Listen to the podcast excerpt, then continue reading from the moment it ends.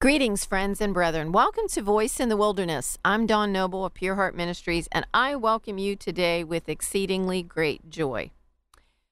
We're still in the book of First Corinthians, and today what I want to do is I want to clarify something that I said last week. Uh, a friend of mine brought up the issue, and so I think that I may have brought some confusion, and I want to make it very clear about what Paul is saying in 1 Corinthians chapter 6 when he's talking about not suing the brethren. So, Holy Spirit, we thank you that you are the teacher, that you show us and guide us and lead us and direct us, and you bring revelation to us, Lord.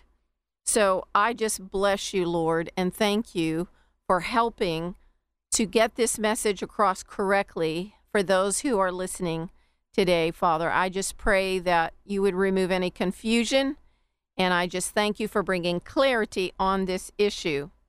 In Jesus' name, amen. Okay, so back in First Corinthians chapter 6, and I we're going to have time, we'll be able to get into uh, the end of uh, chapter 6, but at the beginning of cha- chapter 6, Paul is having an issue because what was happening in the Corinthian church is they had these trivial matters and they were taking them to um un, you know judges that were magistrates so to speak that were not born again. These were um ungodly people. Um you can call them ungodly. You could call them unbelievers. You could call them the world. Um but these were heathens. They did not know the Lord. And so instead of working out the issue among themselves, they were going between, they were bringing these matters between, before heathen magistrates. And uh, Paul called it before the unjust instead of bringing the issue before the saints. Now, the other thing I wanted to clarify is uh, that the way Paul is referencing this, we have to assume that these were very trivial, small matters.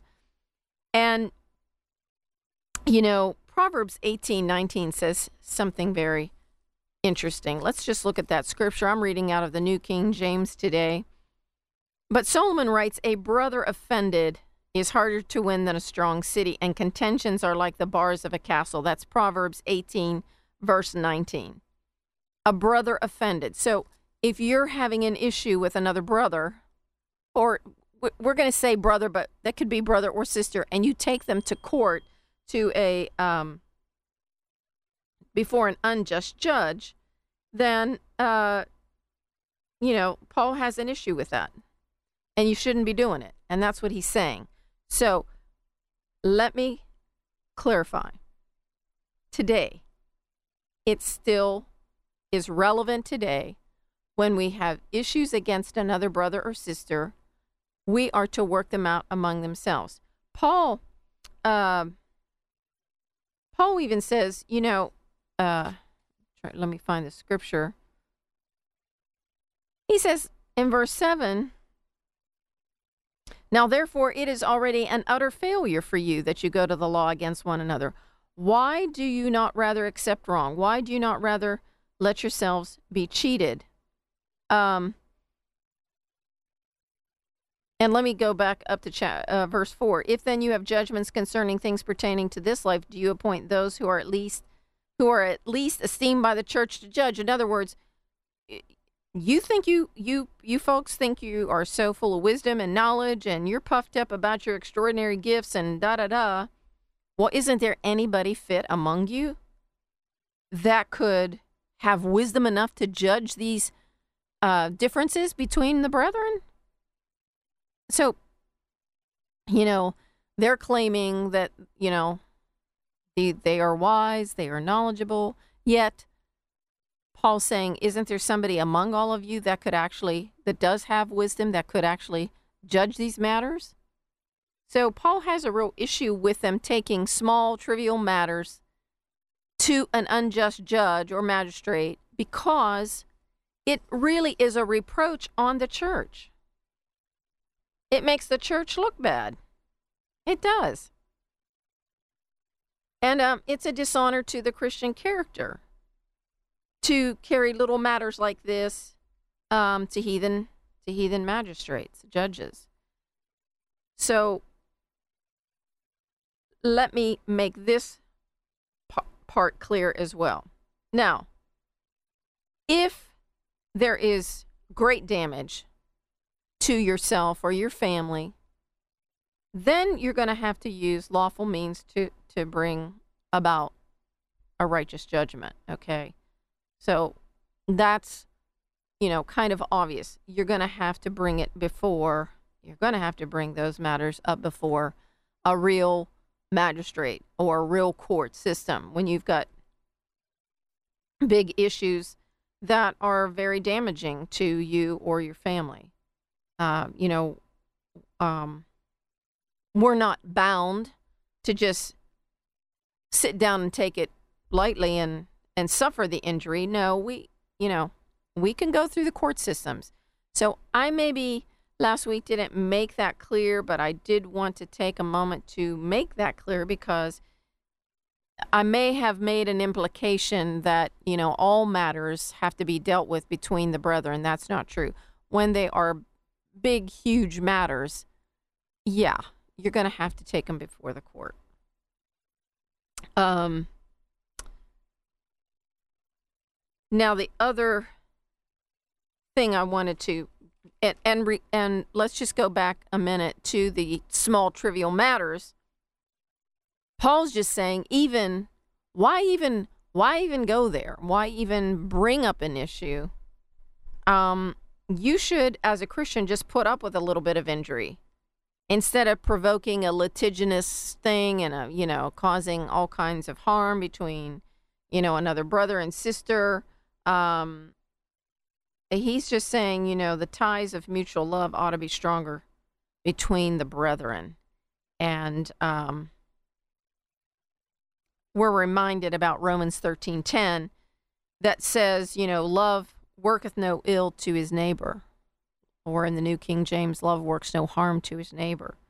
So the love of the brotherhood uh, is a principle you know we want to we don't want to hurt or injure other people in the, in the in our church family.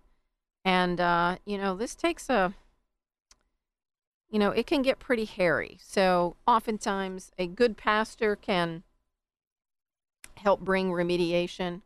Um, if you have a christian lawyer in, in the church you know they can help work through i mean they know the law they can work through things. But trivial things we shouldn't be bringing before heathen magistrates. So that's all Paul's talking about because that's what they were doing.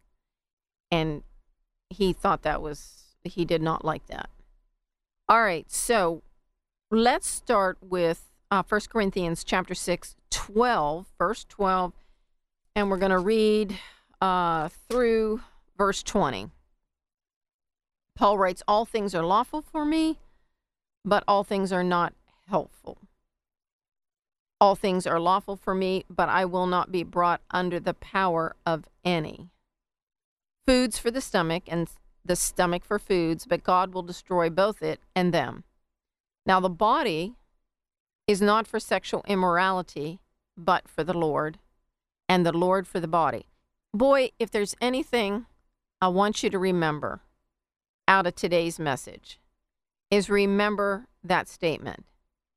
Now, the body is not for sexual immorality, but the body is for the Lord, and the Lord is for the body.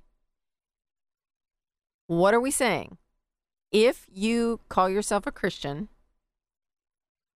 sexual immorality has to cannot be a part of your lifestyle because once you became born again, your body belongs to the Lord. Period. Verse 14 And God both raised up the Lord and will also raise us up by his power. Do you not know that your bodies are members of Christ? Shall I then take the members of Christ and make them members of a harlot? Certainly not. Or do you not know that he who is joined to a harlot is one body with her. For the two, he says, meaning Christ, shall become one flesh. But he who is joined to the Lord is one spirit with him, with Christ. Verse 18 Flee sexual immorality. Every sin that a man does is outside the body, but he who commits sexual immorality sins against his own body. Or do you not know that your body is the temple of the Holy Spirit who is in you, whom you have from God, and you are not your own? For you were bought at a price.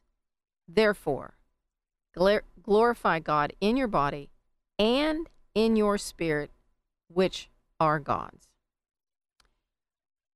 Oh boy. Um, let's go back to verse 15. Do you not know that your bodies are members of Christ? We become one. As soon as we accept Christ as Lord and Savior, we become one with Christ. We are in Him, He is in us. And the scriptures tell us that. So we're, our body is a member of Christ. We're, we're created, right? We're made and created in his image and in his likeness, in his likeness. And then we get born again and we receive his spirit. And now our body, who we are, all all of us, all part of all parts of us, uh, body, soul, and spirit. Now we are members of Christ. Our bodies are members of Christ. So Paul poses the question: Do we take this member of Christ, our body, and have sex with a harlot. So if you're committing fornication, in other words, if you're having sex outside of marriage, if you're having sex within your marriage uh, with a, a different partner, committing adultery, um, then you have taken God's body and you have uh, combined yourself when you have sexual intercourse you're um, becoming one flesh with that person. And he's repeating what Christ said for the two shall become one flesh, right? When a man and a woman make a decision to get married, they become one flesh, the Bible tells us. And that's in Genesis. And so when we do that, um, now we make ourselves one flesh with a harlot, with that person. So it doesn't matter whether you're male or female. If you're a married female and you go have sex outside of marriage with a man, or you're a married man and you go have sex outside of marriage with a, with a woman, you now become one flesh with that individual. And what have you done? You've taken your body that is a member of Christ, and now you've joined that body, the mem- that member of Christ, with a harlot with somebody you're not supposed to be having sex with. Now you've become one flesh with that individual. That is like not a good thing. But verse 17 says, Who but he who is joined to the Lord is one spirit with him. And he just says, flee sexual immorality. I honest to gosh. I, I probably could go on quite a spree here, but sexual immorality is is like so rampant today. It's not even funny. I mean, so many people are committing adultery, committing fornication. Fornication is like it's like why do we even talk about that in our society? Because it's common. It's common. It's accepted. It's accepted behavior. Right? I mean, people don't even think about it if a guy and a girl live together today and they're not married, nobody thinks anything bad about it. They just actually they think it's normal. And there are plenty of Christians out there doing it too, guys. So come on. This is sin. You have to recognize what it is. You have to repent of it and stop doing it and move out because you can't live together. You either make a commitment to get married or you move out. It's simple. If you're struggling in that area and you're saying, I don't know what to do, I don't know what to do, right here, the scriptures are making it very clear for you.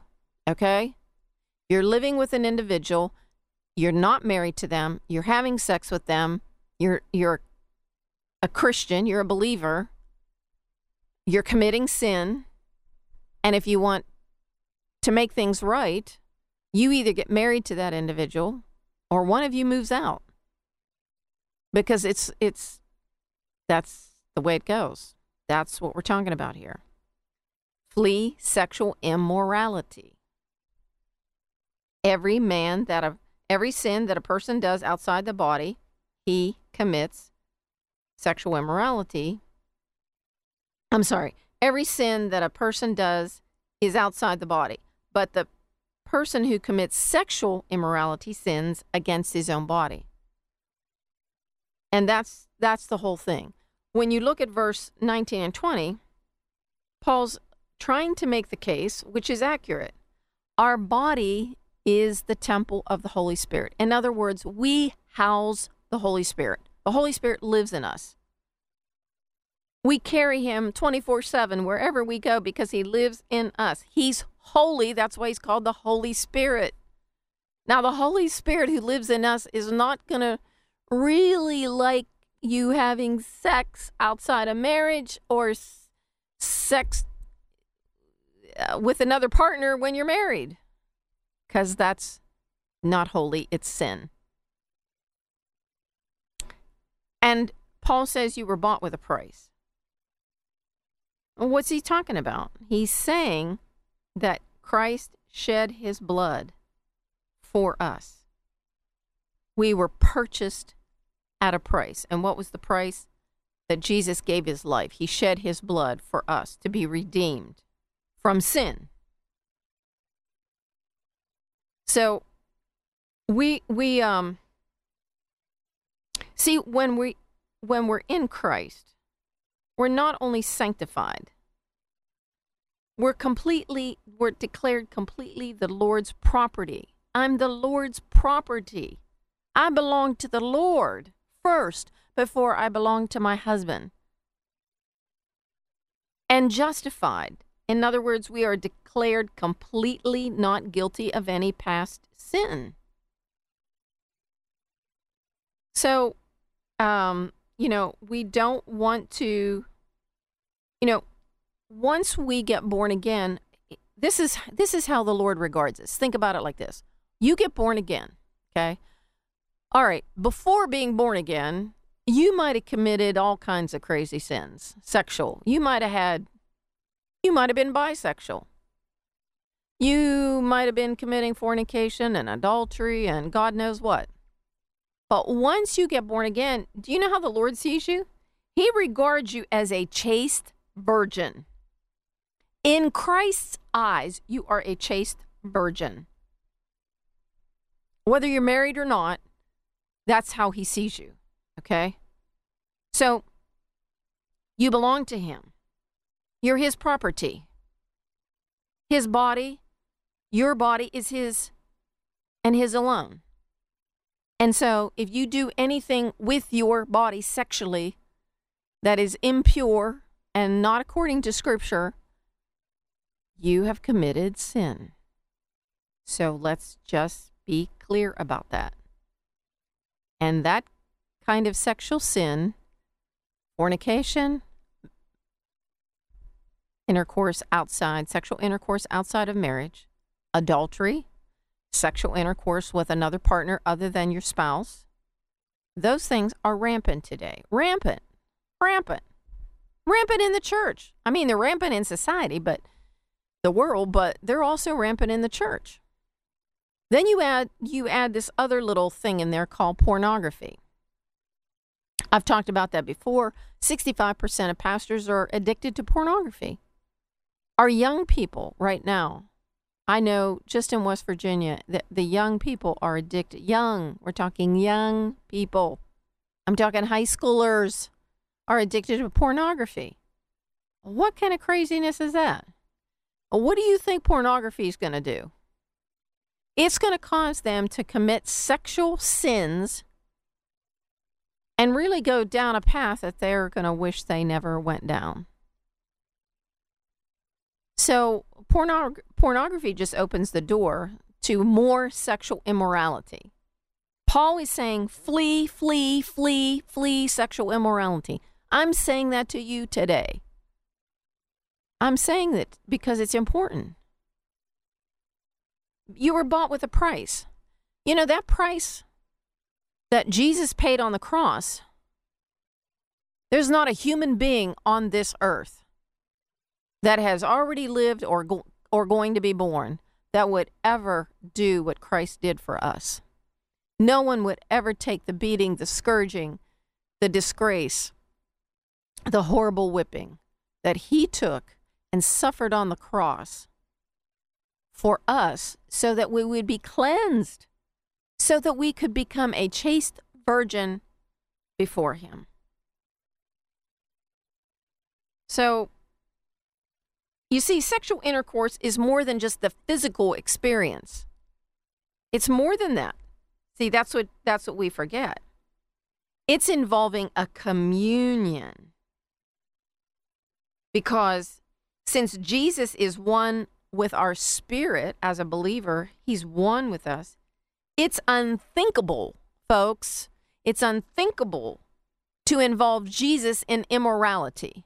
It's unthinkable. If you're doing it, I mean, get a grip here. Do you think Jesus is thrilled that you're you're having sex outside of marriage? You're a Christian? He bought your body with a price and a precious price. He shed his blood for you. And it's time for you to stop doing that sin. Repent now. Repent now. Tell the Lord that you're sorry and you don't want to do it again.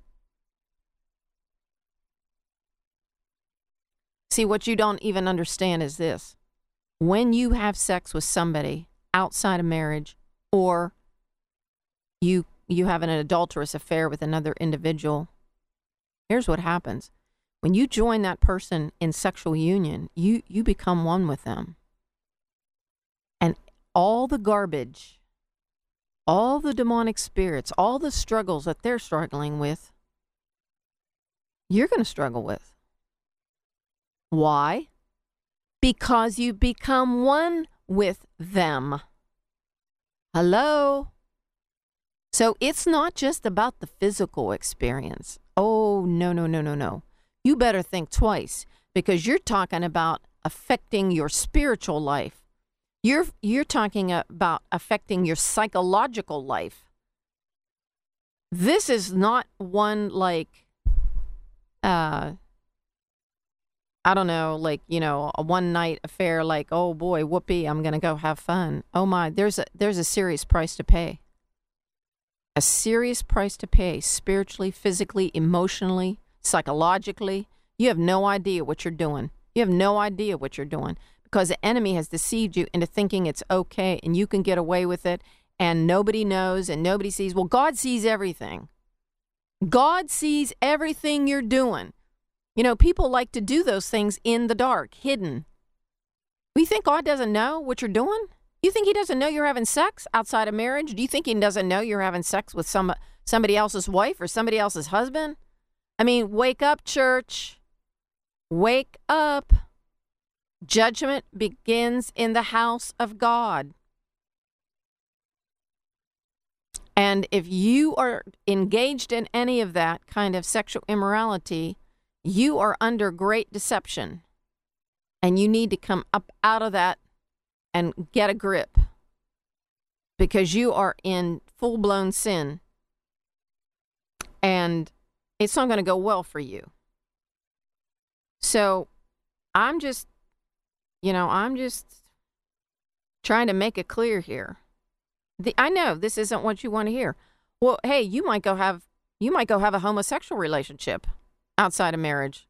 Or you might have a homosexual relationship and you're not married and you're calling yourself a Christian, listen, listen to me very clearly.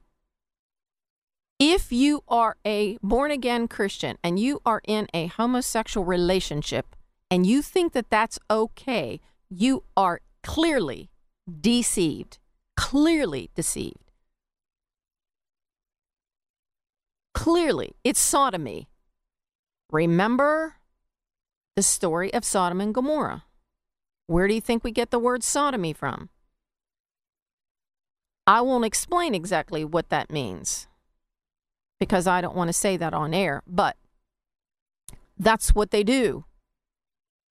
If you're if you're having a lesbian affair and you're a Christian and you think that's okay, you're under great deception. The Bible has made it very clear. And who made it clear? Paul. Here's what Paul says.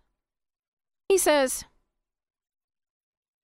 Therefore God this is Romans 1:24. Therefore God also gave them up to uncleanness in the lusts of their hearts to dishonor their bodies among themselves, who exchanged the truth of God for the lie, and worshiped and served the Creator, worshiped and served the creature rather than the Creator who is blessed forever. Amen. For this reason, if you're listening, you better get this. This is Romans 126. For this reason, God gave them up to vile passions, for even their women exchanged the natural use for what is against nature. Likewise, also, the men, leaving the natural use of the woman, burned in their lust for one another. Men with men committing what is shameful and receiving in themselves the penalty of their error, which was due. And even as they did not like to retain God in their knowledge, God gave them over to a debased mind to do those things which are not fitting. I don't think that's more clear than, you know, because I know people today are saying, oh, it's okay, it's okay. If you, uh, you know, you want to have a homosexual partner, you want to, you know, whatever, and you, you love God, oh, we love God. You better read God's word because He's real clear. And you better come out of that relationship because it's not of God. And don't tell me you can't because you can. So, okay. Well, we are done with chapter six. And uh, hey, you may not like what I had to say. You may not listen again, but I'm just, I just teach you the word. I just read it to you straight out of the scriptures. And um, so, well, this is Dawn Noble. You can go to www.pureheart.today and listen to this podcast again. Next week, we'll be starting chapter 7, 1 Corinthians chapter 7. We're going to get into talking about marriage. And, um, you know, these are controversial things, but we got to discuss them. That's, we've got to get these things aired and cleared cleared up according to scripture. This is not my idea. These are not my thoughts. This is the word of God. Amen. So, um, anyway, I look forward to being with you next week. Um, I would s- certainly appreciate your financial support. You can write me at Pure Heart Ministries, P.O. Box 85. That's P.O. Box 85, Valley Grove, West Virginia, 26060, 26060. And I appreciate your prayers. I, I hope that you are praying for this ministry. It's an important ministry. So, with that, I say, um, Shalom, Shalom. Peace be unto you.